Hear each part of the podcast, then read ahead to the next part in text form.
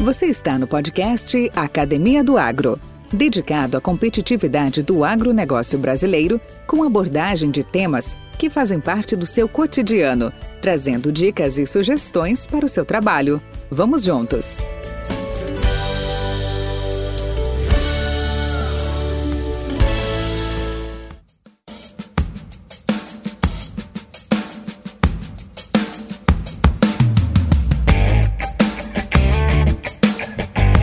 Natureza oferece infinitos exemplos de como revolucionar os nossos produtos, os nossos processos e a nossa vida. Identificar os elementos que a compõem e mostrar como ela poderá transformar nossas descobertas em todos os campos da inventividade humana informática, medicina, produção, distribuição de energia, economia e negócios e, principalmente, a alimentação do planeta como um todo. O Brasil se tornou vitrine de uma produção tecnificada, amparada por ciência e tecnologia de vanguarda e que busca produzir mais em um mesmo espaço. Mantendo suas reservas e recuperando solos improdutivos com metodologias desenvolvidas por entidades de pesquisas que fazem do agronegócio uma referência internacional. Assumimos hoje números que dimensionam o percentual de preservação do agro brasileiro, somados ao avanço de produção em detrimento à manutenção da área plantada e determinadas culturas, que desenharam até aqui a eficiência da agricultura brasileira. E se não fosse a pandemia e questões políticas internacionais, esta agricultura estaria produzindo comida cada vez mais barata, cumprindo seu papel social, gerando emprego e renda dentro e fora de milhares de porteiras. Hoje iremos conversar com André Schwenning, que é bacharel em Direito na Faculdade Objetivo, em Rio Verde, Goiás, tem MBA e Gestão Empresarial com ênfase no agronegócio e também vice-presidente da Abras, que é a Associação Brasileira dos Produtores de Sementes de Soja, como também CEO na Cereal Ouro e é fundador da Ebarne Tecnologia em Agronegociação e também fundador da base, que é a Brasil Agro Society Environment. Bem-vindo, André.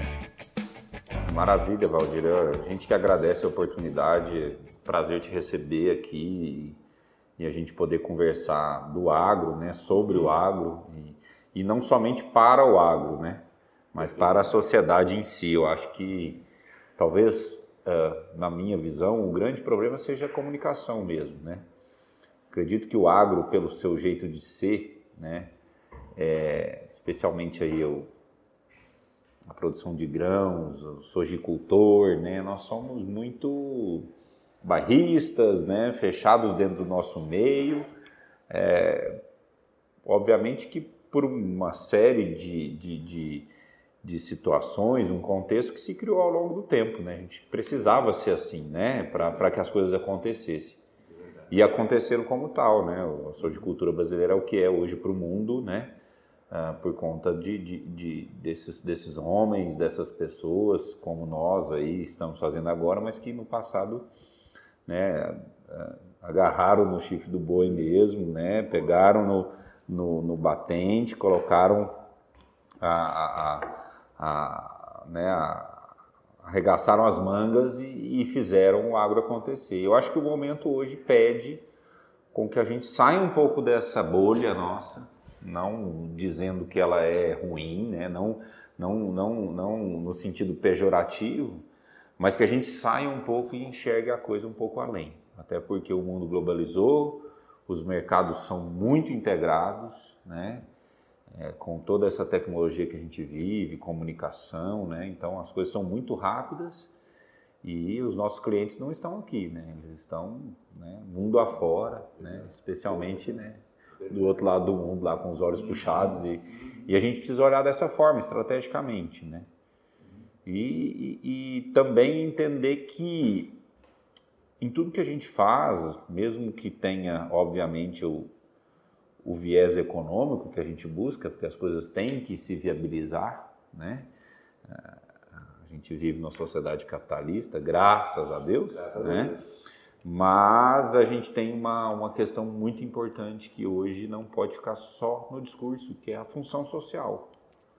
E o agro tem uma belíssima função social que muitas vezes não é, é, é percebida, né? porque às vezes ela é mal vendida e, e, vendida no sentido de, de levar essa informação de uma forma um pouco mais consistente, né? com mais profundidade, né? com mais dados, com argumentos mais sólidos e não simplesmente se defender dos ataques. Né?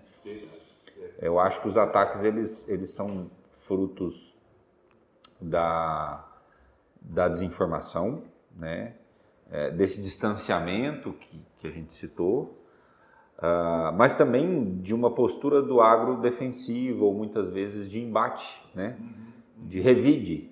E eu acho que nesse ponto a gente tem que ser. Tu falou uma palavra é, nevrálgica porque hoje as nossas atitudes, tem muita gente contra, uh, se defendendo, mas sempre com atitudes reativas e nunca com uma atitude proativa, de se aproximar, de esclarecer. Perfeito. E eu acho que a gente tem que se colocar, né, num, num, num, não é a, num patamar acima ou abaixo, mas né, no mesmo patamar né, daquele que está atacando né, e buscar um diálogo.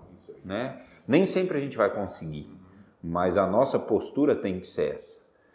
Porque para aquele que tem os ouvidos para ouvir é, e que esteja aberto, vai chegar uma mensagem positiva e não de revide ou de, de, de defesa. Né? E essa mensagem positiva ela constrói, constrói um entendimento que é claro para nós que vivemos do agro. Né? É claro de que a gente sabe o quanto a agricultura brasileira, por exemplo, busca a sustentabilidade, que ela já é sustentável em vários aspectos, dentre eles, por exemplo, o plantio direto e outras tantas ações, né? Uh, mas que também há muito espaço para se melhorar. André, bom, antes de mais nada, eu, pessoal que está nos ouvindo, estou conversando com o André Schwenning, e que não vou delinear todos os seus atributos, suas funções e competências, que isso eu vou deixar para ele comentar. E aí, para começar, André, vamos conhecer um pouco você. Onde tudo começou, sua trajetória pessoal e profissional? Bom, vamos lá. É, eu sou nascido numa família é, essencialmente agrícola, né? Então, é, a gente escreveu recentemente um livro de 50 anos da história da empresa. É, foi em, em 2018, né? são quatro anos, né? não é tão recente assim, o tempo passa rápido.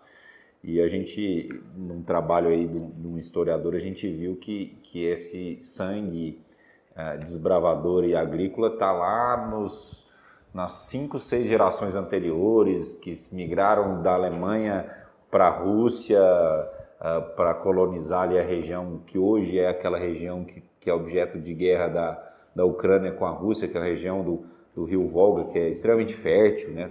talvez uma das, das áreas mais férteis do mundo, e depois eles vieram para o Brasil no pós-guerra, enfim. Então a gente tem uma história aí de, de, de, de, de, de ligação muito forte com, com o agro e toda é, é, é, esse, esse caráter desbravador, né? É, meu pai, meu avô, né, que é filho é, do, dos imigrantes que, que vieram para o Brasil. Ele não foi agricultor por opção, ele era um mecânico e depois ele teve um posto de combustível. Mas meu pai não negou a raça, então ele começou muito cedo, muito jovem, né? E fundou a empresa com 16, 17 anos. Teve que se associar com uma pessoa maior de idade para conseguir montar o CNPJ.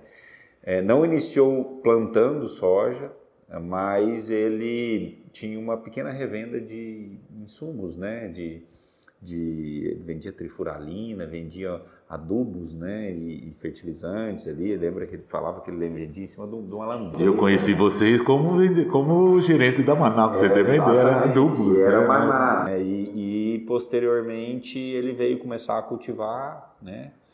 É, soja, trigo na região. Desde o início já é, é, com esse viés comercial, você conhece bem meu pai, ele é muito comerciante, né? Ele já estruturou uma operação de sementes.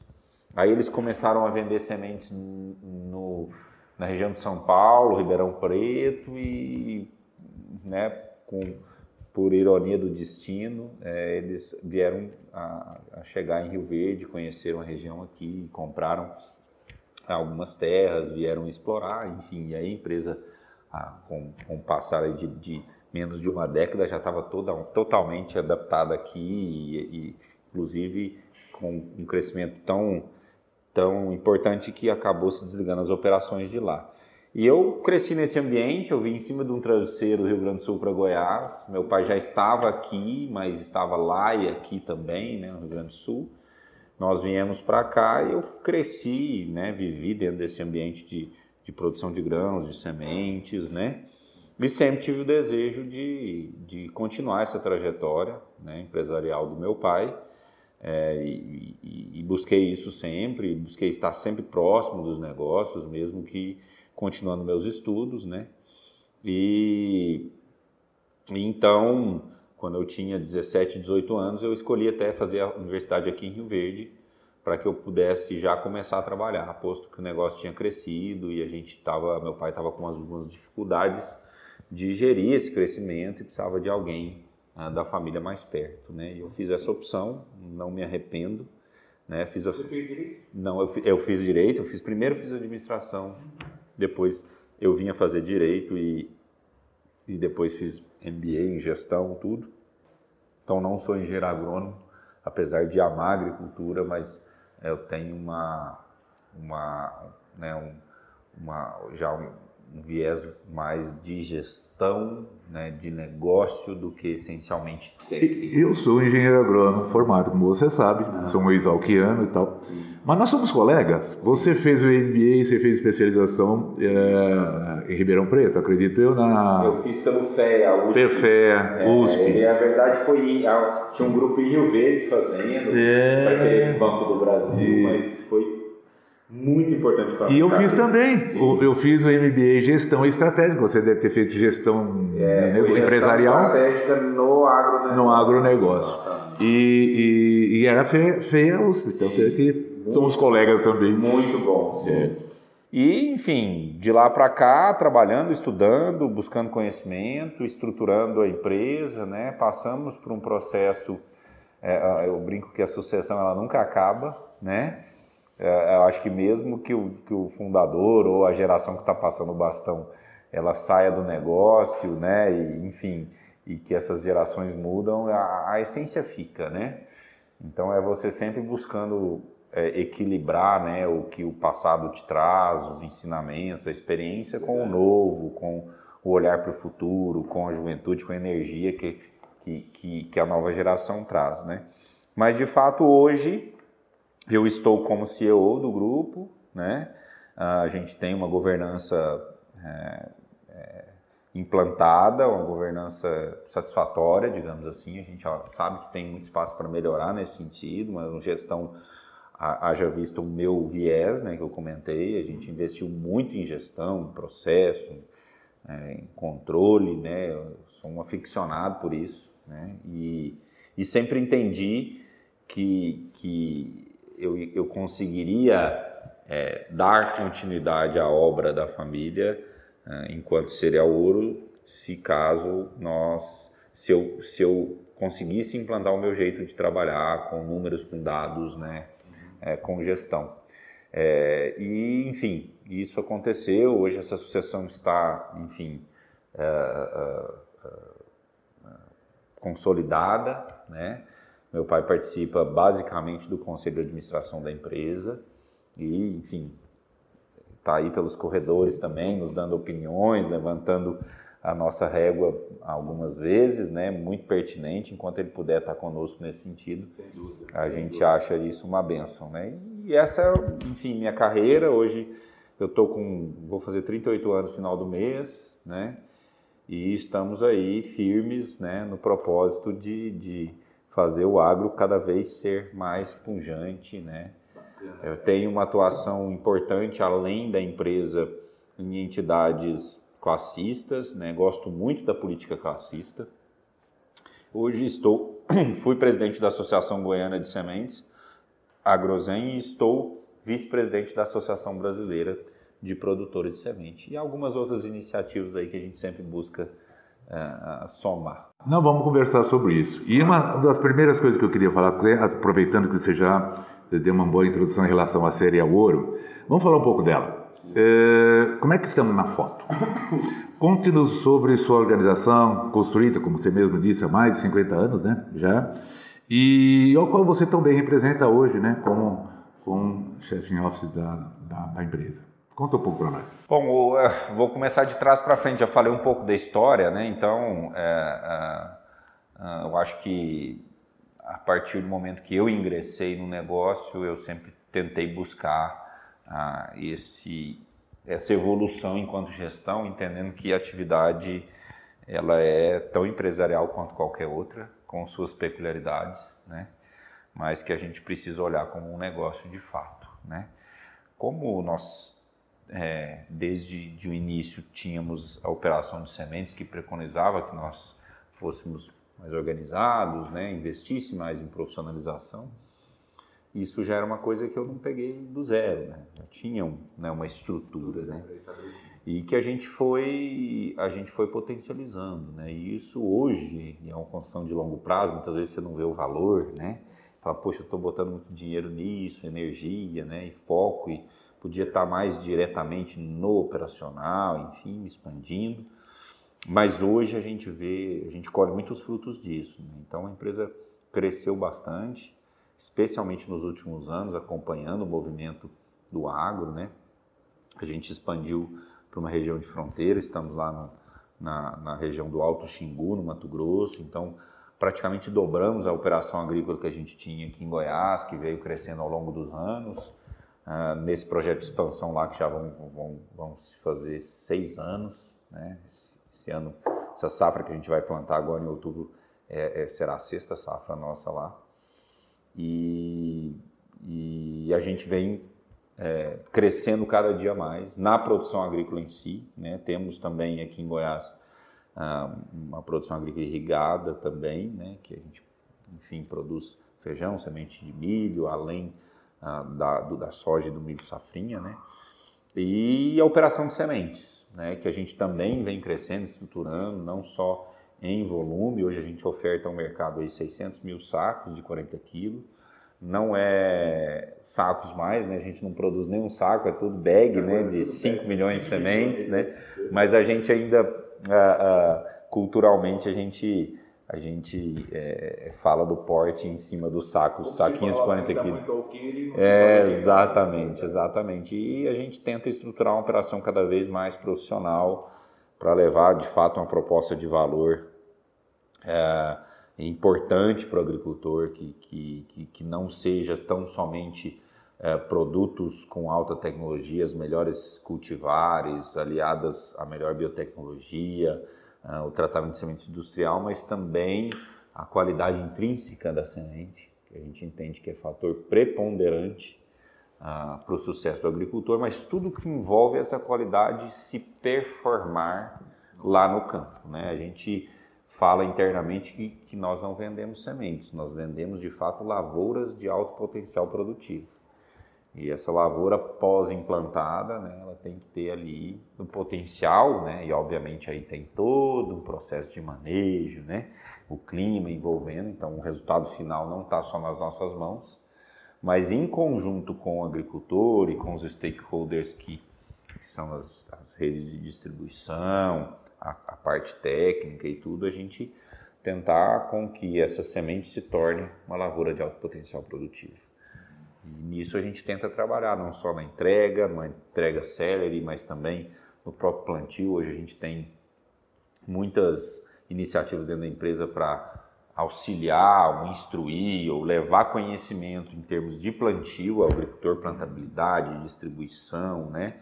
Enfim, é, é, tudo isso que envolve né, o colocar a semente no solo. Né?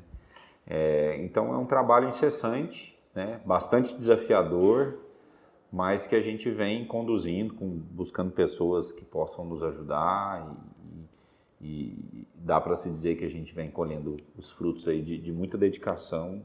Né?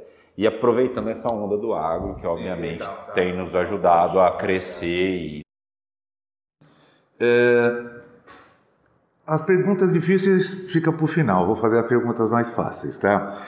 Uh, qual é a parte mais difícil de ser um CEO?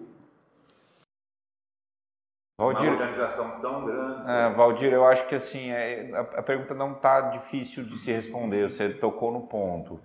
É, no final do dia são pessoas, né? São pessoas. É o mais difícil? Sim, e eu acho que isso é um ponto que eu enxergo com, com muito otimismo, porque da mesma forma que é o mais difícil e desafiador, e tem ficado cada vez mais, uh, é o que mais nos preenche é o que mais nos motiva.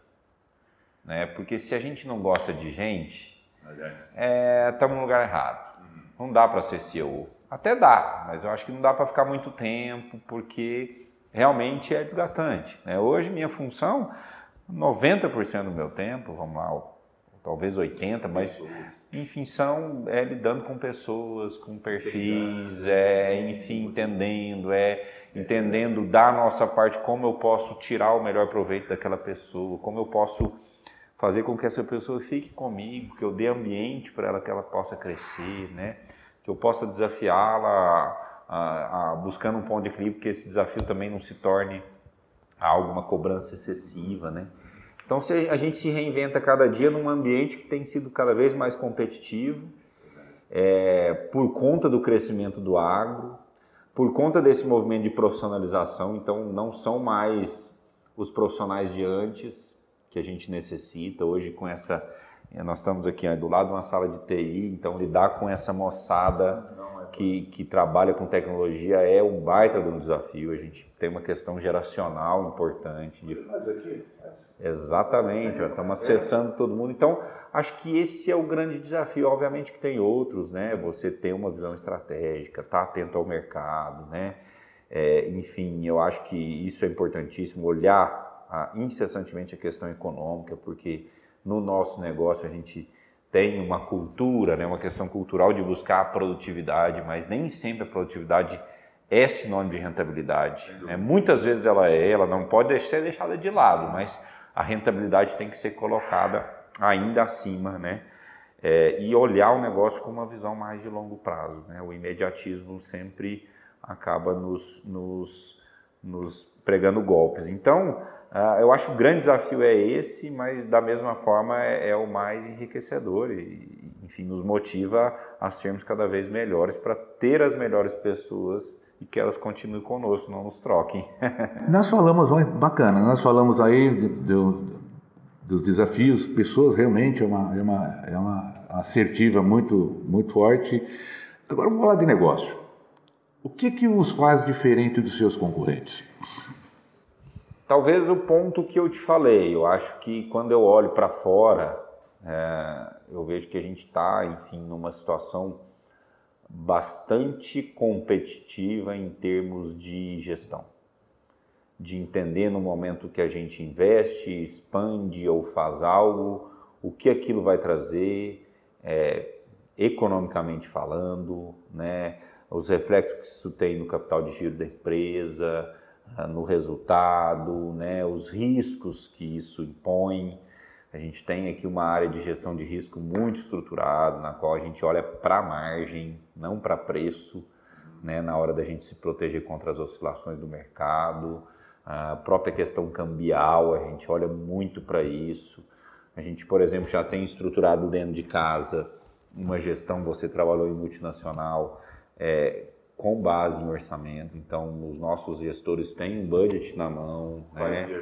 Exatamente, tem que, tem que entregar isso, acompanhar isso, né? Não é um cheque em branco, a gente Não. cuida disso é, é, na unha, né? Mês a mês, cobrando enfim, mas existe um, já um arcabouço, uma estrutura já muito uh, uh, uh, democratizada dentro da empresa.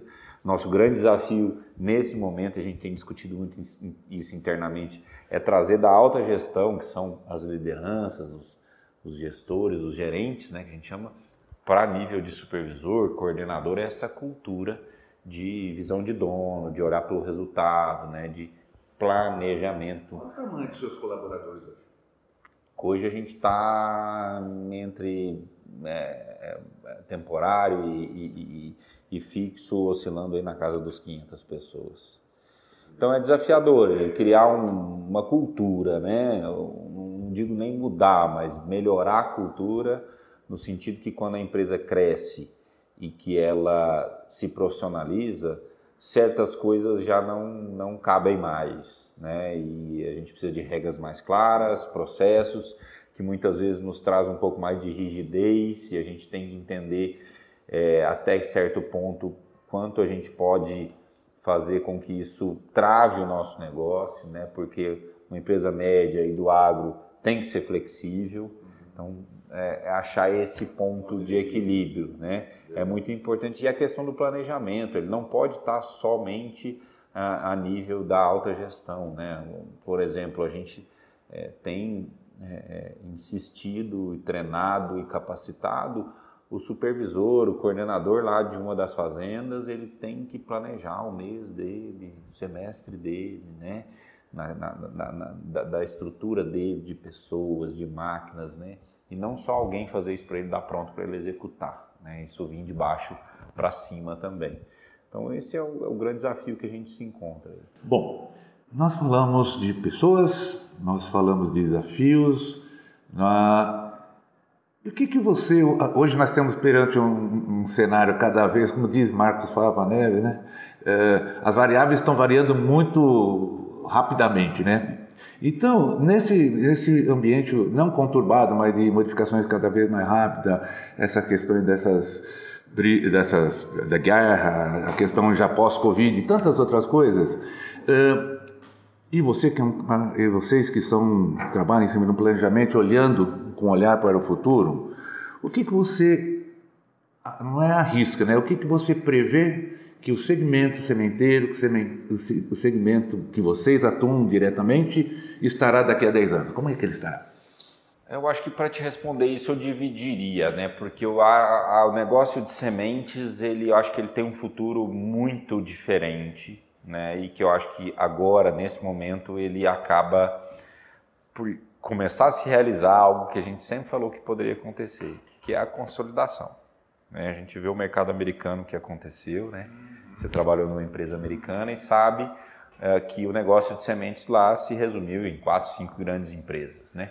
Eu não sei se isso chega a essa magnitude, né, de, de concentração, de, de consolidação no Brasil, mas é nítido que há um movimento de consolidação do mercado de sementes e que isso vai fazer outros, outros insumos absolutamente, né? E, e, essas grandes plataformas, né? E como então para mim a, a, a, a, grande questão, o grande desafio para nós no negócio de sementes é como a gente se coloca nesse mercado aí dos próximos 10 anos, né? Nesse ambiente. Como um ator ou como referente? Exatamente. Eu acho que tem espaço né? Mas você vai precisar ser muito melhor, talvez especialista, né? Então é, são escolhas, né? Mas é, eu vejo o mercado se concentrando e, e nos impondo a, a sermos ainda melhores, mais competitivos, não só em qualidade, mas em serviço e também em custo, né? Porque a gente vai lidar com empresas com, com escala, né? e com uma capacidade de acessar o agricultor, sobretudo, muito maior do que a nossa. Então eu vejo uh, para o negócio sementes isso, e a gente tem olhado isso dioturnamente, estrategicamente, para que a gente possa, enfim, uh, sobreviver ou, ou, ou, ou, melhor dizendo, viver isso né, e trazer resultado para a empresa. Uh, no negócio de agricultura, eu acho que a gente tem um ambiente talvez menos desafiador nesse sentido, ah, mas a gente já está vendo isso para nós que, que, que, entendemos o nosso negócio em números, é, que as margens voltam para patamares é, anteriores a esse boom todo que a gente viveu. Né? E é nesse sentido que a gente precisa ter clareza de como a gente se comporta, né? sobretudo com algo que eu acho que talvez seja o calcanhar de Aquiles, uh, que é o investimento. Né? Como a gente lida com isso. Investimentos já contratados, não só de aquisição de terras, mas, por exemplo, com maquinário, com o dobro do preço, com taxa de juro de 16, 17% ao ano, né? Quando a gente tinha um cenário com margens robustas, como a gente viveu nos últimos quatro ou cinco anos, né? Essa conta fechava, né? E a gente não tinha todo esse incremento de custo que a gente vê hoje com fertilizantes, né? E com especialmente com o custo do dinheiro, né? Do capital que é muito importante no nosso negócio. Nosso ciclo financeiro é longo, né? Então, o capital de giro, o custo desse capital pesa no nosso negócio. Então, para mim, o grande desafio é esse: como que a gente lida num mercado né, com margens que voltam a patamares normais, não são margens ruins, né? Vamos, vamos considerar, né? A gente já viveu períodos, né? E nem tanto a minha geração, mas de margens muito ruins. É, e a gente não, não, não se iludir que a gente vai viver né, esse ambiente para sempre. Então a gente se proteger, né? Eu acho que gerir os riscos é muito importante. E é o que você falou aí do, do Fava Neves, né, nosso doutor agro, gosto muito dele, é que isso se torna cada vez mais veloz. Então essa capacidade da gente enxergar, se proteger, se antecipar e que isso permeie as nossas decisões, eu acho que vai ditar muito quem vai realmente se destacar no jogo para frente. Né? Exatamente. É, eu acho que o porte é algo que tem que ser visto, né? porque o pequeno precisa se reinventar, mas ele consegue ser um pouquinho mais flexível e gerar renda com um custo mais baixo, né? com ali o próprio empresário, a família, né? É, é fazendo o negócio acontecer, uma estrutura mais leve. O grande tem todo o seu risco, né? Porque você não vira um, um, um bonde rapidamente, é, você tem custo alto, você tem que trazer capital de fora, você já não consegue mais tocar seu negócio só com crédito subsidiado, né? você tem que ter processo, aquilo que a gente já falou agora, né? então nos impõe um profissionalismo que é desafiador, sobretudo no agro. Né? Ah, mas eu acho que a questão do médio agricultor é algo relevante, porque o custo fixo tem subido a cada ano, né?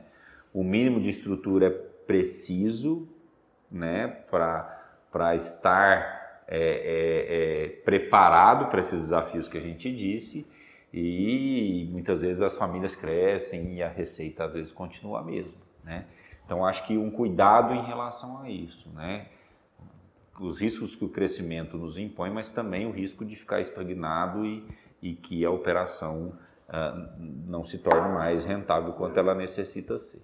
Então, o André, acho que, é, acho que essa visão de futuro aí. Bacana, cara. Bacana, mas é, é todo sentido. E eu até, até colaboraria com mais uma, um detalhe, falei detalhe, mas é no detalhe, que uh, hoje os atores do, do agronegócio têm que ficar sempre muito atento uh, ao detalhe, no sentido, até usando frase do, do, Mar, do Marcão, do Doutor Agro, a questão de não se gerir mais hectare, quilos por hectare, ml por hectare, e sim por metro quadrado. Ou seja, é, não, é, é, uma, é uma coisa assim, se tornar cada vez mais especialista, seja ele pequeno, seja ele médio, seja ele grande. Né? Comenta para mim, eu tenho dois, duas, para mim até uma, uma curiosidade, né? eu já sei o que é, mas eu gostaria de, de entender um pouco melhor uh, a sua iniciativa, as suas ações em relação ao eBarn, uhum. e depois nós vamos comentar sobre a base. Sim. É, o, o IBARN é uma iniciativa junto com uma, uma turminha dessas que a gente falou de TI, né? É, a gente, enfim, no meu dia a dia enquanto empresa aí há sete, oito anos atrás, a gente convivendo com essa turma, implantando sistema, ERP dentro da empresa e tudo. A gente, enfim, conversando sobre algumas dores, poxa, temos que digitalizar algumas coisas, né? E aí nós começamos esse movimento, é uma estrutura de startup leve, com uma turma jovem, né? E hoje o Ibarne é, já está no jogo, né? A gente está com agora uma versão, segunda versão do nosso aplicativo, que ele se propõe a ser um ambiente digital de negócios para o agricultor. É, eu digo se propõe porque o, a startup ela tem uma, um mantra, né? Eu tive a oportunidade de ir para São Francisco lá na na casa das startups, né, no, vale vamos dizer, no, exatamente no Vale do Silício, na, na, na, na, meca das startups, e eles têm um mantra, mantra que é desenvolver com o cliente, não para o cliente. Então, né, as, você vai soltando versões e vai aprimorando isso, né? Você não tem o produto perfeito, pronto para o mercado para ele chegar, né? Isso vai acontecendo. Então, uh, o aplicativo hoje ele já traz muita informação para o agricultor em um ambiente que propicia a gente digitalizar o processo de venda das commodities.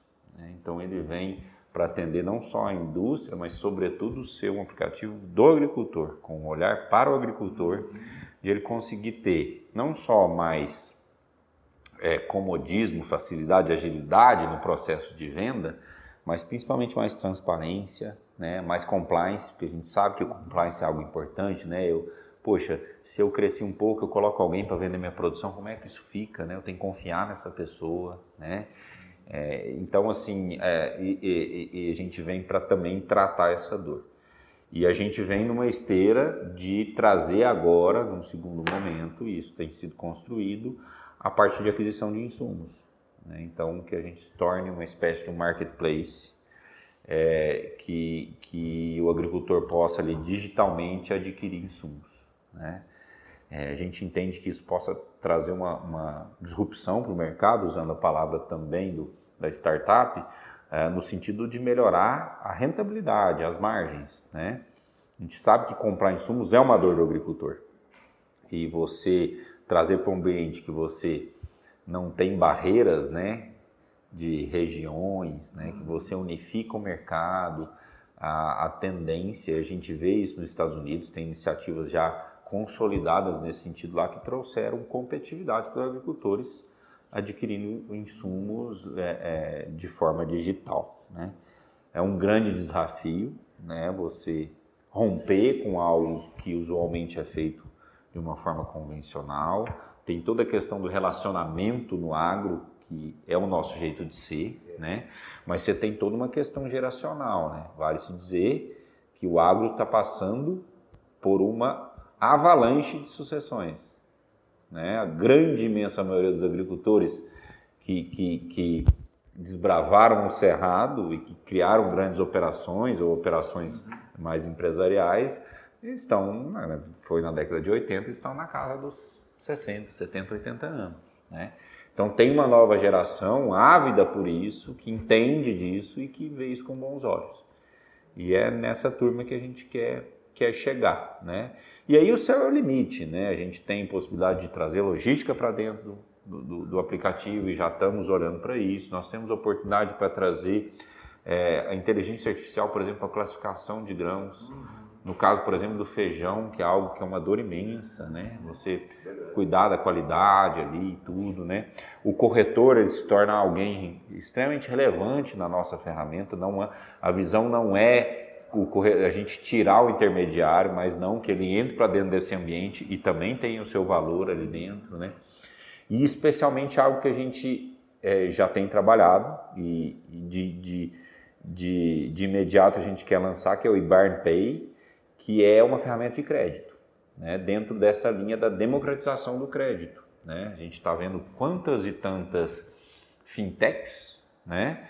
É, então, os grandes corporações, grandes bancos começam não a perder espaço, mas a ter um ambiente mais competitivo com pequenas e leves e ágeis é, é, é, empresas que, que têm o crédito digitalizado. Né? Uma análise de crédito mais rápida, com inteligência artificial, um cadastro mais célere, que ajuda no agricultor numa grande dor dele, que é o crédito. Né?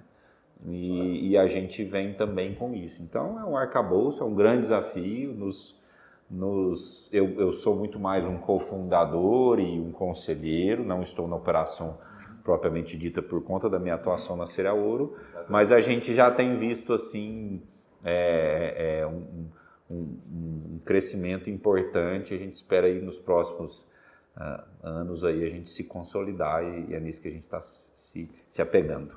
E vamos falar então um pouco da Brasil Agro Society Environment. Agro Society Environment, é. a base.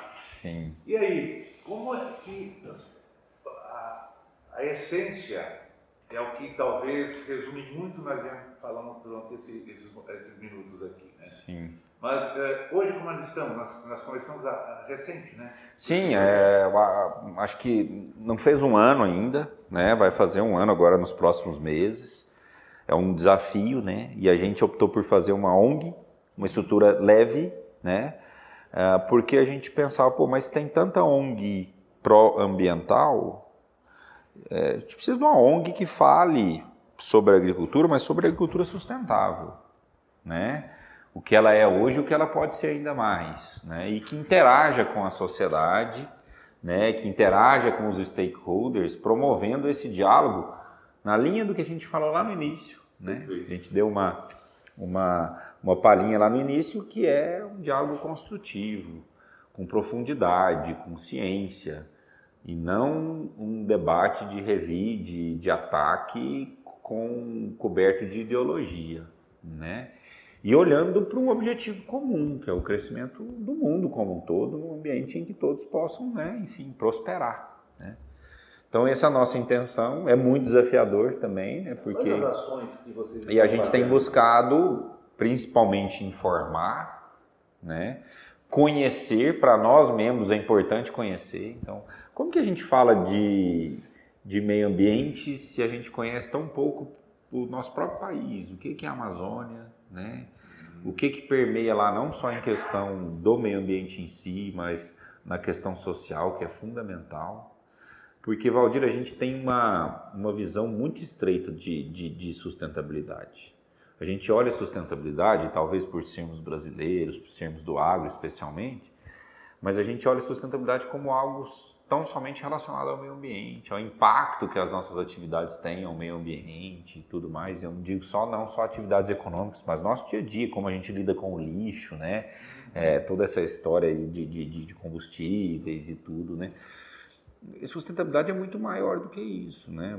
Sustentabilidade tem, tem o tripé, o, o, o pilar é, é, ambiental, mas tem um pilar social, né? É, é, é, tem um pilar econômico, né? porque você precisa contrapor. Né? Muito bonito um mundo só verde, mas e aí? Né? Né? Exatamente. E tem a questão da própria sucessão, né? que é o ICID lá, que, que, que enfim, o mundo tem falado tanto, né? É, é, a governança, a sucessão, dentro desse contexto aí que o Brasil todo, especialmente no agro, passa por uma mudança de geração na liderança dos negócios, a, a governança é algo fundamental. Né? Como que a gente traz robustez para isso? Então, a gente tenta trabalhar nos quatro. Então, a gente tem ali um Instagram que é base agro, né? É, para quem quiser seguir, e, e, e, ali a gente tenta levar informação, mas informação com esse viés, né? de diálogo, de construção, com fundamentação, né? E explorar essas alianças. E aí a gente tem uma série de projetos que a gente está buscando fazer, né? É, em torno disso e é um desafio porque há muita hipocrisia, infelizmente, né? Mas a gente só combate isso com informação, com diálogo. Eu costumo dizer para a turma que só o fato da gente estar conversando sobre o tema de uma forma estruturada, né, sem, é, né, sem, sem a gente estar tá é, é, com armas na, na mão, né? desce as suas armas, né? Ah, vamos falar, olhar para nós mesmos com humildade de saber que a gente tem muito o que fazer ainda, mas também olhar também com a clareza de que muito já se fez e que o agro brasileiro é o mais sustentável do mundo né? e que isso precisa ser levado ao conhecimento da sociedade livre das ideologias que na grande maioria das vezes, são estratégias de, de mercado. Aí, olha, você falando isso, uma das coisas que, inclusive, eu agradeço é, essa, essa sua análise, porque se nós olharmos as grandes empresas, as instituições eh, comerciais, negociais, transacionais, hoje tem como mantra, já tem como bandeira todo mundo falando em ESG, falando em ESG, falando em ESG. Mas, como você disse, sempre armados, né, em função de um interesse econômico, um interesse ideológico e, e, tá, e ter uma, uma organização uh, não governamental, uma ONG, no sentido de, de não, não ter esse vínculo, não ter esse compromisso, aliás, evitar esse tipo de coisa, é muito bacana, porque isso é construtivo, né? isso é educativo. E esse foi o objetivo de, de, se fazer desta forma, de não fazer, por exemplo, um braço de uma associação, de uma entidade do agro, especialmente. Porque a gente tem na base ali pessoas que já não são mais só do, do agro. É. Né? Porque a nossa ideia é que não seja uma instituição para defender o agro, mas para promover o agro sustentável. E isso é muito maior. Né? Isso sai somente ali da nossa bolha que a gente vinha falando. Né? E a gente precisa sair, porque para a gente se conhecer, a gente tem que sentar na cadeira do outro. Né? Tem um...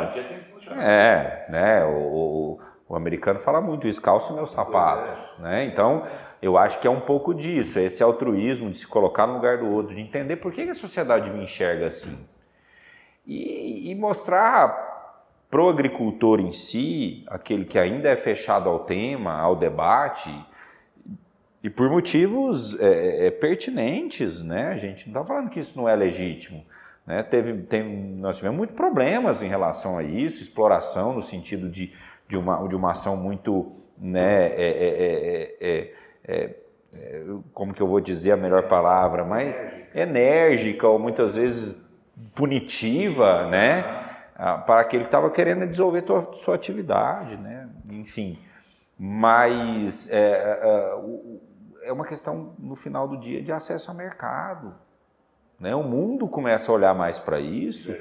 E a gente tem a obrigação, enquanto produtores, de mostrar para os nossos clientes, assim como eu no meu negócio de sementes quero mostrar para o meu cliente como eu faço a melhor qualidade, né? como eu chego até ela e não simplesmente ó, eu te entrego essa melhor qualidade, a gente mostrar para aqueles que adquirem nossos produtos que, como a gente faz, como a gente né, é, tem essa bênção no Brasil de ser o guardião de tanta reserva ambiental como o agricultor já faz com as áreas de preservação permanente. Então, levar isso a conhecimento com a humildade de saber que a gente pode fazer ainda melhor, que alguns de nós, né, que não são todos ainda, têm práticas escusas, que tem coisas que a gente sabe que não é o melhor caminho, mas que ainda não tem algo que economicamente uh, possa substituir, né?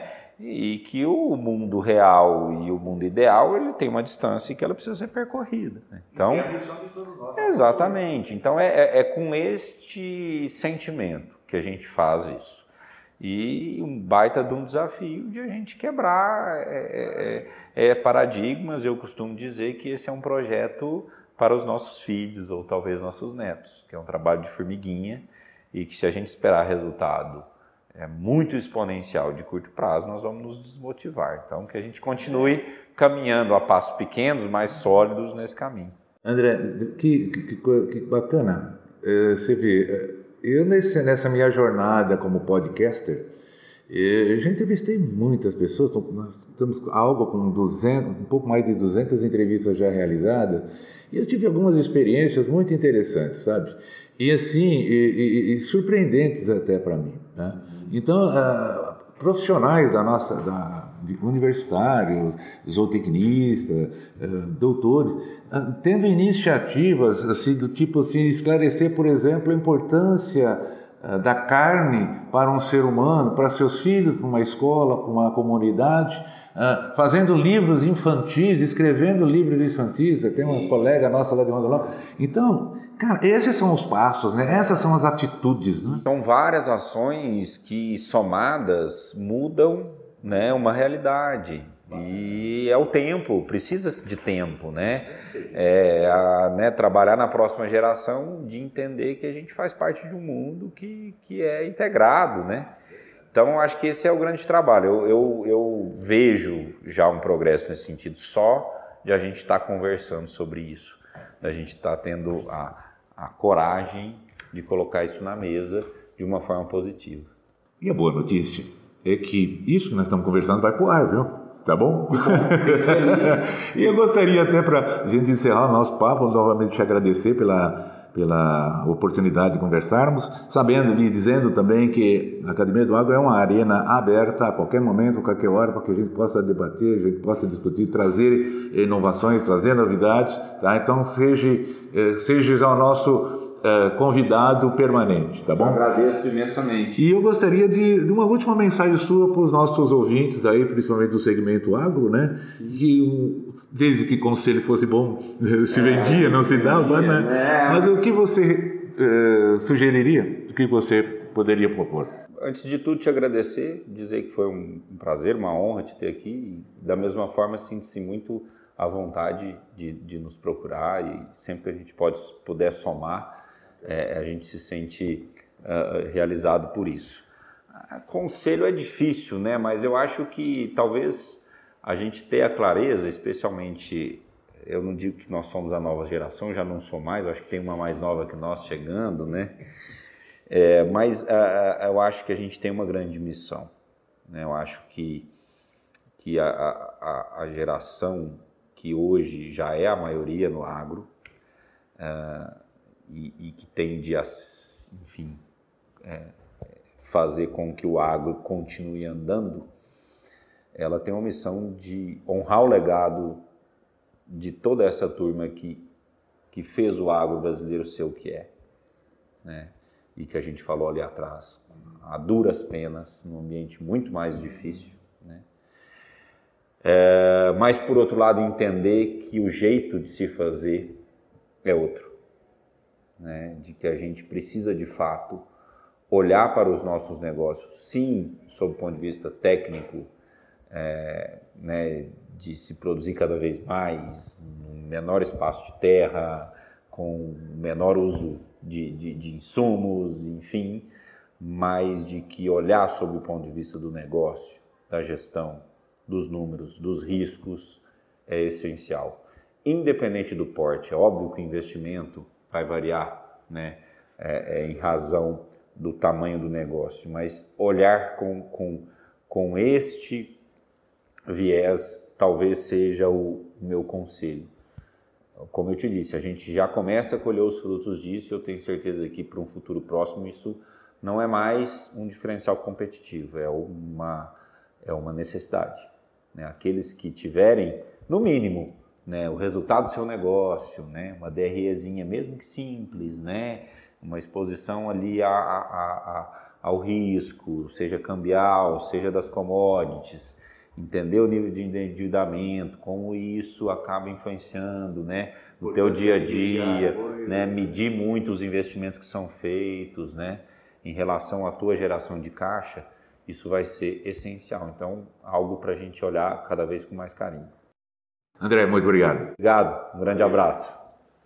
Esse podcast faz parte da rede Agrocast, a primeira e maior rede de podcasts do agro do Brasil. Acesse www.redeagrocast.com.br. Com temas expressivos e dinâmicos, esse intercâmbio semanal visa oferecer um melhor desenvolvimento em suas habilidades profissionais e nas atividades e práticas do seu cotidiano. Somos da Academia do Agro, o podcast para todos aqueles apaixonados pelo agronegócio. Te aguardamos no próximo episódio. Até lá!